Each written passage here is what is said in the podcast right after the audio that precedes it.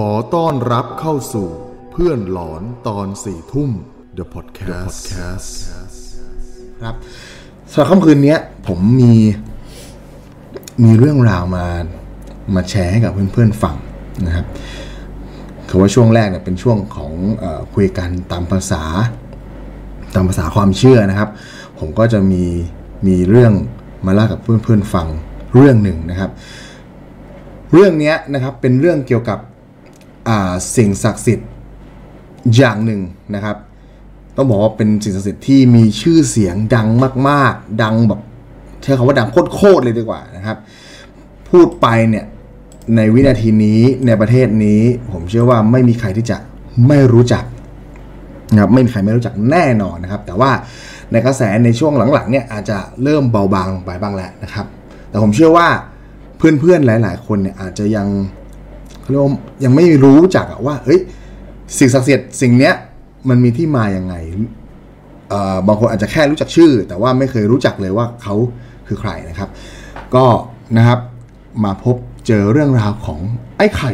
ไอ้ไข่วัดเจดีย์นะครับนะครับ เรามาคุยกันนะครับว่าที่สุดแล้วไอ้ไข่วัดเจดีย์เนี่ยเป็นใครกันแน่ เออนะครับ เพื่อนๆหลายๆคนอาจจะไม่เคยได้ยิน คุณเนยเคยได้ยินไหมเออเคยได้ยินตอนนี้ไอ้ไข่ดังมาก แต่ว่าเออ ไม่เคยได้ยินตำนานว่า คือมาอย่างไร มากับใครมาอยู่ที่ไหน เป็นใครอ่าใช่ มาถึงก็รู้จักแล้วไอ้ไข่ไอ้ไข่เรียกไอ้ไข่กัน ใช่อยู่ดีก็ดังขึ้นมาอ่าอะไรอย่บางคนก็จะเรียกไอ้ไข่ บางคนก็จะเรียกตาไข่ อืม ปูไข่ทวดไข่แล้วแต่นะครับ คนเขาจะนับถือกันนะครับ นะฮะมาครับผมจะมาแชร์ให้ฟังว่าสรุปว่าเขาคือใครนะครับ ย้อนกลับไปสมัยช่วง ปลาย ปลายยุคกรุงศรีอยุธยานะครับ ในยุคนั้นเนี่ยจะมีพระเกจิอาจารย์อยู่รูปหนึ่งนะครับ ผมเชื่อว่าเพื่อนๆในประเทศไทยเนี่ยโดยเฉพาะเพื่อนๆที่เรียกเรียกเพื่อนๆไม่ได้นะพี่ๆที่ไอมีพอจะมีอายุอายุหน่อยเนี่ย แล้วก็เอ่อเชื่อในเรื่องของเอ่อ ศาสนาพุทธหรือวัตถุมงคลเนี่ยค่ะก็จะต้องรู้จักหลวงปู่ทวดอืมนะครับหลวงปู่ทวดเนี่ยพูดเลยไม่มีใครรู้จักนะครับ เป็นพระเกจิอาจารย์ท่านหนึ่งที่โด่งดังมาก ๆ นะครับค่ะในตอนนั้นเนี่ยหลวงปู่ทวดนะครับเขาก็เหมือนจะมีธุระอะมีธุระที่จะต้องเดินทางจากทางใต้เนี่ยขึ้นมาที่กรุงศรีอยุธยานะครับ โดยมีมีเด็กอื มมีเด็กติดตามค่ะมีคนติดตามอยู่คนหนึ่งนะครับ อายุประมาณสัก 9 ขวบ 10 ขวบประมาณนี้นะครับ เด็กๆ น้อยๆ เลยนะครับ ประมาณป .3 ป .4 นะครับ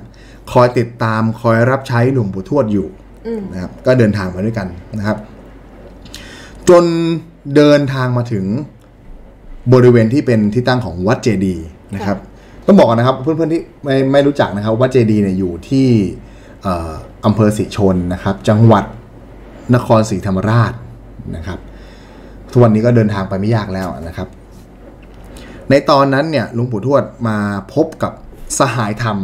นะผมผมใช้เรียกง่ายๆเดี๋ยวาว่าสหายธรรมนะครับเอ่อท่านผู้นั้นชื่อว่าสมพานทองหรือว่าหรือเรียกอีกชื่อหนึ่งว่าครัวทองนะครับค่ะนะท่านก็เหมือนว่าเป็นเป็นเป็นสหายธรรมที่เคยเอ่อเรียนทำมามาสมัยท่านเอ่อรุ่นรุ่นหรือเปล่าไม่นี่ไม่แน่ใจนะครับ แต่เคยรู้จักกันมาสนิทกันก็เลยมาแวะเจอกัน ก็พูดคุยกันตามภาษาแล้วเขาคงจะเออบอกว่ามีมีธุระไปทางกรุงศรีอืมแต่ด้วยนิมิตของหลวงปู่ทวดเนี่ยค่ะท่านท่านมองเห็นเลยว่า เด็กที่ติดตามมาด้วยเนี่ยอืมต่อไปในภายภาคหน้าเนี่ย เด็กคนเนี้ย จะทำประโยชน์อืม นะจะทำเขาเรียกยังไงมีเขาเรียกว่าเขาเรียกว่าเป็นหลักชัยแห่งธรรมอืมหากเด็กคนเนี้ยได้อยู่ที่วัดเจดีย์แห่งนี้อืมเออท่านมองเห็นแล้วด้วยญาณแล้วหลวงปู่ทวดเขาเลยบอกบอกกับเด็กคนนี้ว่า เออ เองเนี่ย ไม่ต้องติดตามข้าไปที่กรุงศรีหรอกอืมให้เองอยู่ที่นี่ คอยดูแลปฏิบัติสมภารทอง คอยดูแลปกปักรักษาวัดแห่งเนี้ย อย่าใช้คำว่าปกปักรักษาเลยเป็นเด็กนะครับเขาบอกว่าเออคอยดูแลคอยรับใช้แล้วกันนะครับคอยบอกช่วยเหลือคอยช่วยเหลือที่นี่ก็แล้วกันไม่ต้องตามไปหรอกมันลำบากอืมทำนองนั้นนะนะครับ โอเค เด็กคนเนี้ยก็รับปากพระอาจารย์ค่ะ นะพระอาจารย์นะว่าโอเคจะทำตามตามสัตว์วาจาที่ตกปากแล้วคำให้ไว้เลย ค่ะ นะหลวงปู่ทวดก็เดินทางไปกรุงศรีนะครับ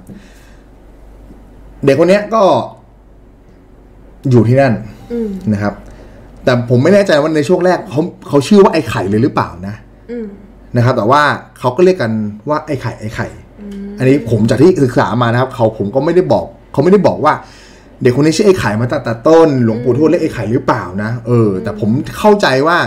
คนใต้ในยุคนั้นหรือสมัยนี้ผมก็ไม่ไม่รู้นะอาจจะเรียกแทนเด็กผู้ชายคนนึงว่าไอ้ไข่เรียกไอ้ไข่อย่างเงี้ยเหมือนถ้าคนอีสานเขาอาจจะเรียกว่าบะขามน้อยหรือเปล่า อันนี้ผมเดานะครับ ผมเดาเพื่อนๆที่รู้ก็มาให้ข้อมูลกันได้นะ เออ ก็เรียกว่าไอ้ไข่มานะครับ ก็เป็นเด็กซุกซนเล่นอยู่ในวัดเนี่ยนะครับค่ะแต่เด็กคนเนี้ยมีลักษณะพิเศษอยู่อย่างหนึ่งคือว่า เหมือนเด็กคนนี้เหมือนสามารถ เหมือนมีมียานเห็นอะไรบางอย่างล่วงหน้าได้อืมบ้างนะครับ แล้วก็เป็นเด็กที่ค่อนข้างจะมีน้ำจิตน้ำใจแล้วก็เป็นเด็กที่มีเอ่อมีคำพูดคำจาที่ซื่อตรงค่ะแล้วก็ถ้ารับปากใครไว้ก็จะสามารถทำสิ่งสิ่งนั้นให้สำเร็จได้อืม เพราะฉะนั้นเนี่ยก็จะเป็นที่รักใคร่ของคนแถวนั้น เวลาที่เอ่อชาวบ้านเขามีเรื่องราวที่จะมาขอไหว้วานค่ะไอ้ไข่เนี่ย ก็จะมาบอกอืมและเด็กคนนี้ก็จะช่วยเหลือหรือทำให้อืมจนสำเร็จ ถึงขั้นว่าแบบมีมีควายหลุดวัวหลุดเนี่ยที่วิ่งมาตามทุ่งนาของคนเนี้ยอืมเขาไหว้วานไอ้ไข่เนี่ยไปจับอืมเขาบอกว่าไอ้ไข่เนี่ย จับหางควายหางวัวเนี่ยจับแบบ ไม่ว่าวัวมันจะดิ้นหรือควายมันจะดิ้นแค่ไหนดีดยังไงเนี่ย ไอ้ไข่ก็ไม่ยอมปล่อยเลยนะครับ ก็ไล่จับจนสามารถจับได้ค่ะเออคนเขารักชอบมากโหเด็กคนนี้เป็นเด็กดีแบบนั้นแบบนี้นะครับอืมจนเวลาผ่านไปอืมจนเวลาผ่านไปนะครับ เหมือนว่าไอ้ไข่เนี่ย มียานบางอย่างที่รับรู้ได้ว่า เนี่ยหลวงปู่ทวดเนี่ย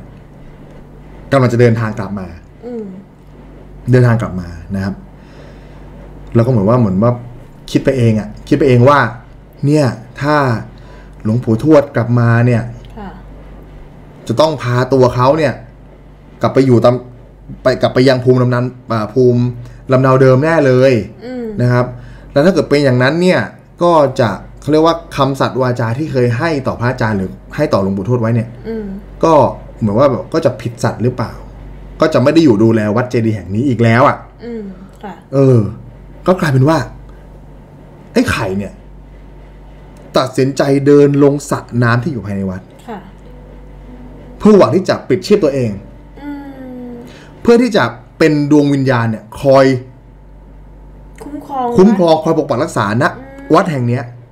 ผมไม่แน่ว่าเด็กคนนึงจะคิดอะไรแบบนั้นได้นะผมก็ไม่แน่ใจนะแต่ว่าคือตามที่ข้อมูลให้มาเขาบอกแบบนั้นนะนะครับ ก็ตัดสินใจเหมือนฆ่าตัวตายเอาพูดกันตัวตามตรงเลยฆ่าตัวตายเลยค่ะเพื่อให้ตัวเองเนี่ยกลายเป็นวิญญาณอืมแล้วก็อยู่ที่นี่ตลอดไปอืมเออ ไปแบบนั้นนะนะครับ โดยที่หลวงปู่ทวดอาจจะไม่อาจจะไม่ได้ทำแบบนั้นจริง ๆ ก็ได้ ใช่ไหมครับ เออ แต่ว่าเด็กเขาคิดแบบนั้นนะครับอืมก็เป็นกลายเป็นที่รู้กันโอ้โห ชาวบ้านเขารู้กันโอ้โหเด็กคนนี้เสีย แล้วก็คนสมัยนั้นก็คงจะเชื่อเรื่องวิญญาณนะครับ ว่าถ้าเป็นแบบนี้ก็วิญญาณก็ต้องอยู่ที่วัดแห่งนี้นั่นแหละค่ะนะฮะทีนี้จนเหตุการณ์นี้ผ่านไปช่วงเวลาผ่านไปนะครับ จนมาถึงยุคหนึ่งสมัยหนึ่งอืมที่อ่าบริเวณทางภาคใต้เนี่ย ได้มี เขาเรียกว่าไงผู้ที่มีชื่อเสียงท่านหนึ่งนะครับ ผู้นั้นเนี่ยเป็น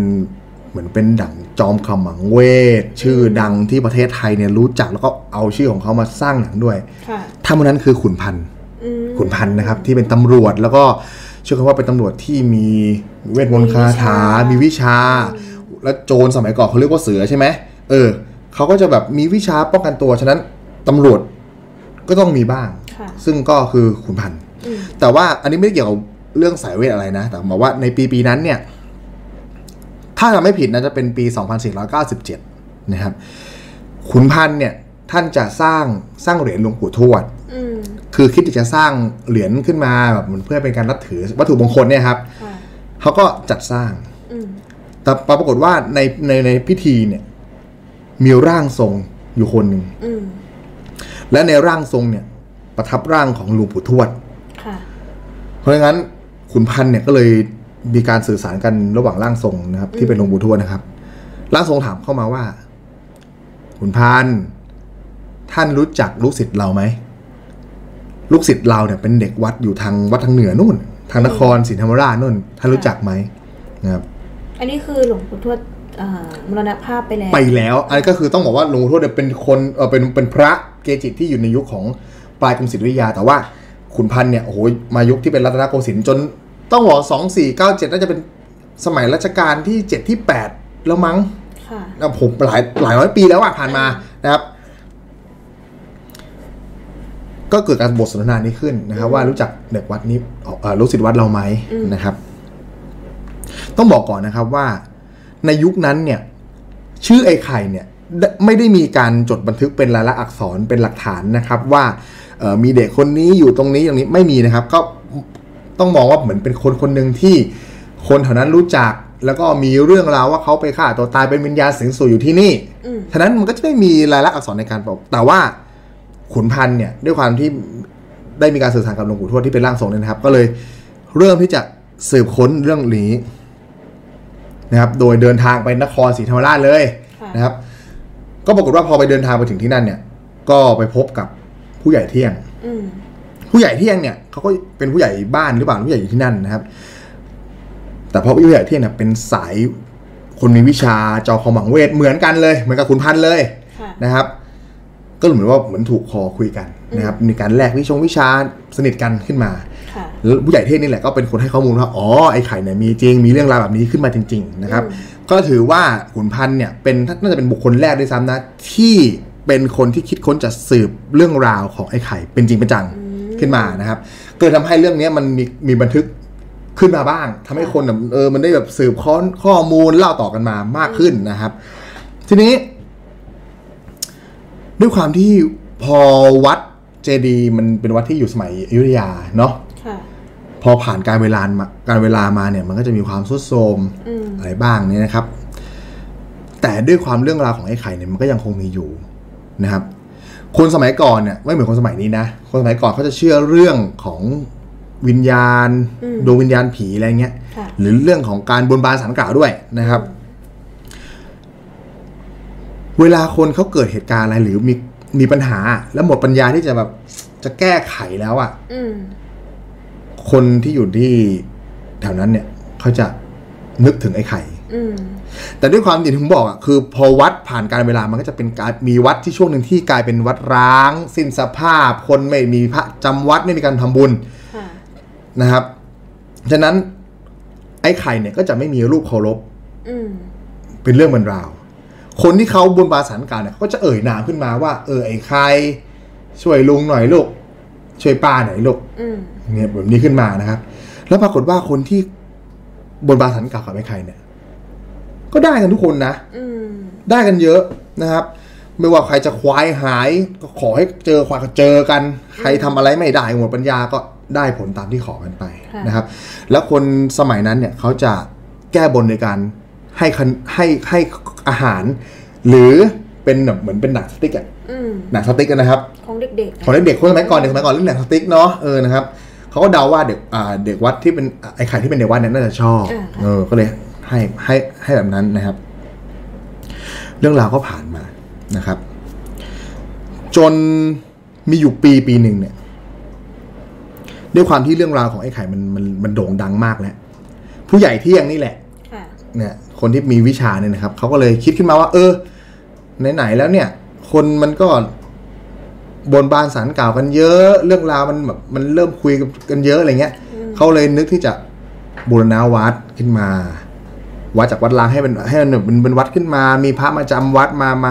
มาแบบเนี้ยก็เลยสร้าง เหมือนแกะสลักรูปรูปเด็กขึ้นมาค่ะเพื่อเป็นตัวแทนให้ให้กับไอ้ไข่อืมแล้วก็คนที่ อยู่บริเวณนั้นเนี่ยนับถือเนี่ยจะได้มาไหว้มามาบนบาสันเก่าอะไรก็ว่านไป ไหว้กันได้เออ แต่ทีนี้ พอตั้งให้แล้วเนี่ย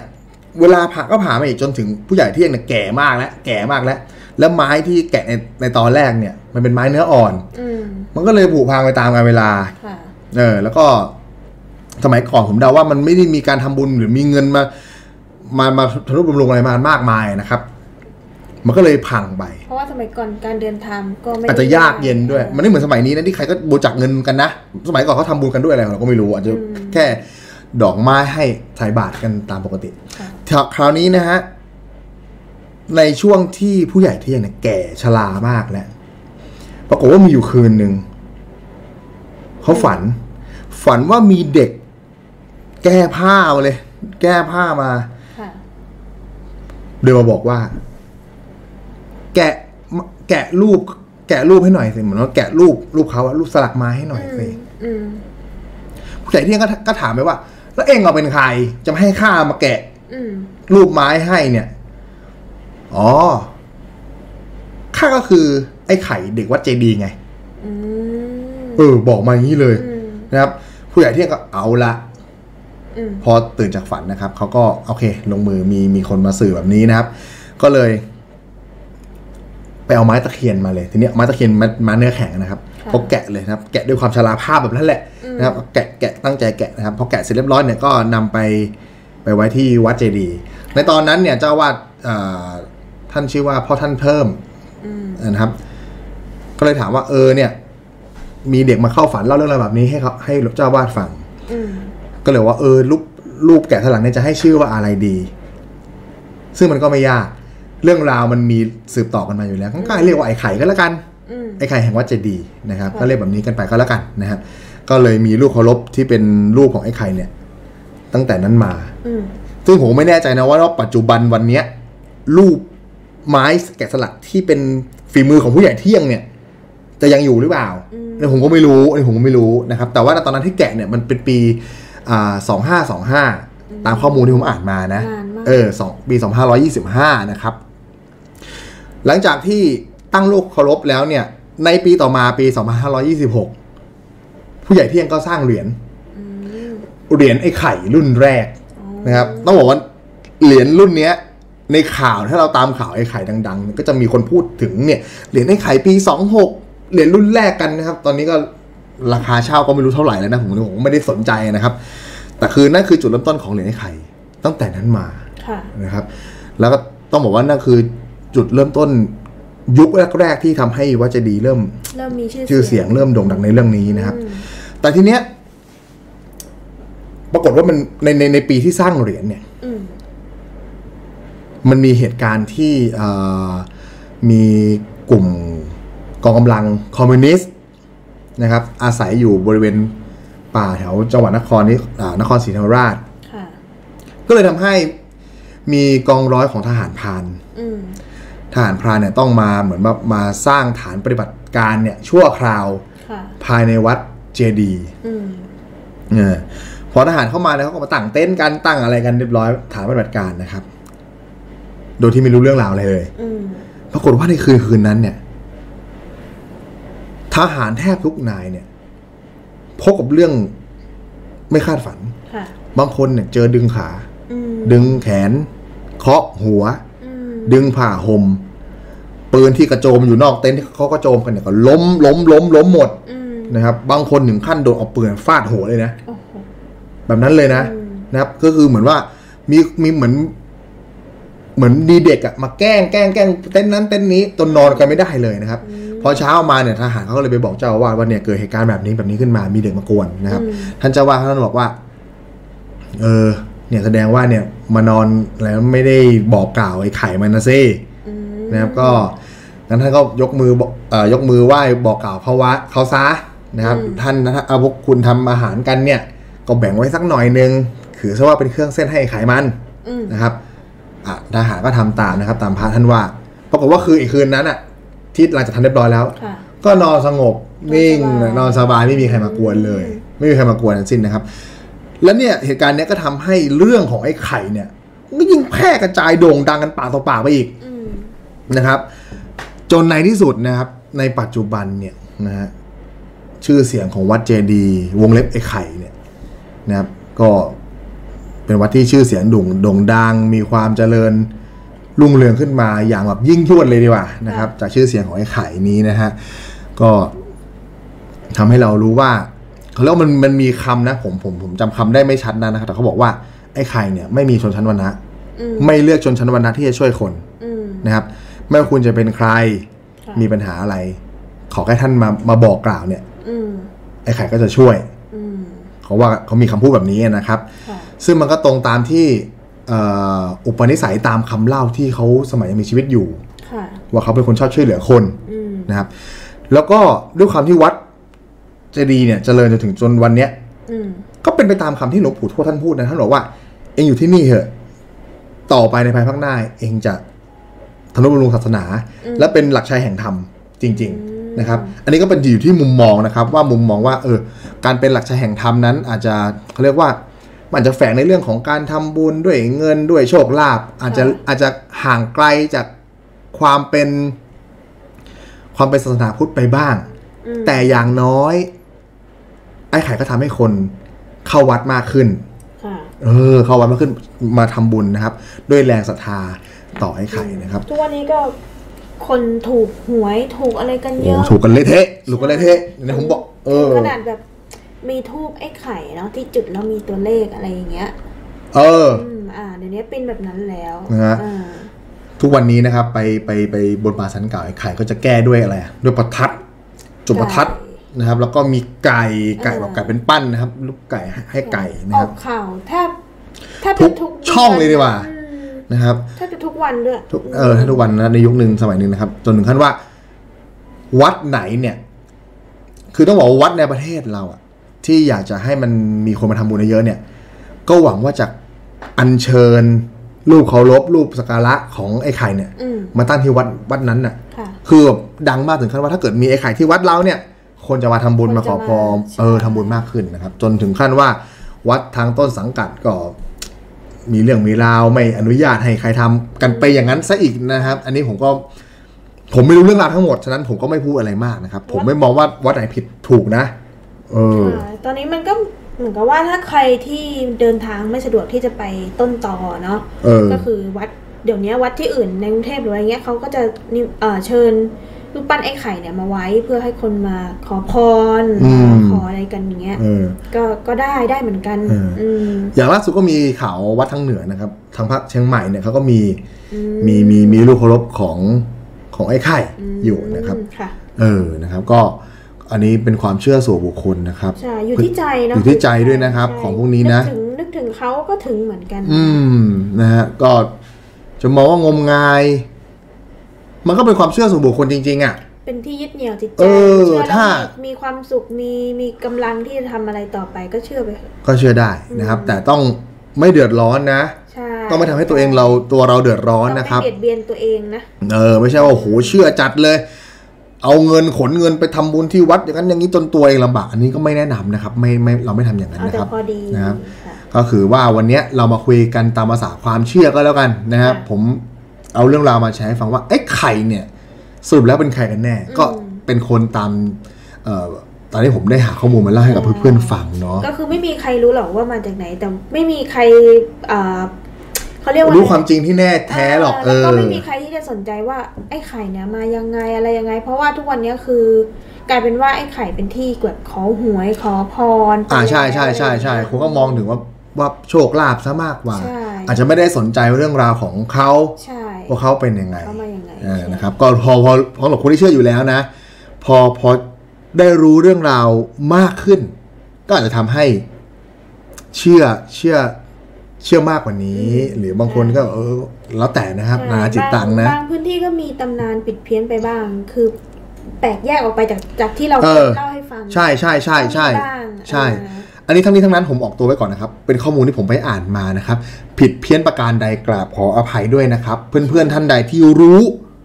รู้จริง ๆ เป็นคนพื้นที่ทุกพื้นที่เลย อ่า อันนี้มาแชร์มาคอมเมนต์มาบอกกันได้ ได้ หากผิดพลาดนะครับกราบขออภัยล่วงหน้าเลยนะครับ ไม่มีเจตนาจะทำให้อ่าข้อมูลผิดเพี้ยนแต่อย่างใดนะ ใช่ใช่ เออ มาแชร์มาบอกกันได้นะครับ ว่าอ๋อแบบนี้สิเป็นอย่างนั้น หรือใครที่รู้เรื่องอีกแบบอะมาเล่าได้นะ มาเล่าได้นะ ใช่ มาเม้นบอกหรือมาเล่าก็ได้นะครับเป็ว่า นในในแบบ อีกแบบหนึ่งเออ เนี่ยว่ามาบอกผมเลยว่าโอ้ยที่คุณให้ข้อมูลมาเนี่ยเอ้ยฉันได้ยินมาอีกอย่างแบบอีอีกกแบแบบบหนึ่งหนึ่งแบบนี้เดี๋ยวฉันจะแชร์ให้ฟังค่ะก็เรียนเชิญได้นะครับ ขอบคุณที่ฟังเรื่องเล่าสยองจนจบ ท่านสามารถติดตามเพิ่มเติมได้ทางเพจ Facebook เพื่อนหลอนตอนสี่ทุ่ม ขอบคุณครับขอบคุณครับขอบคุณครับ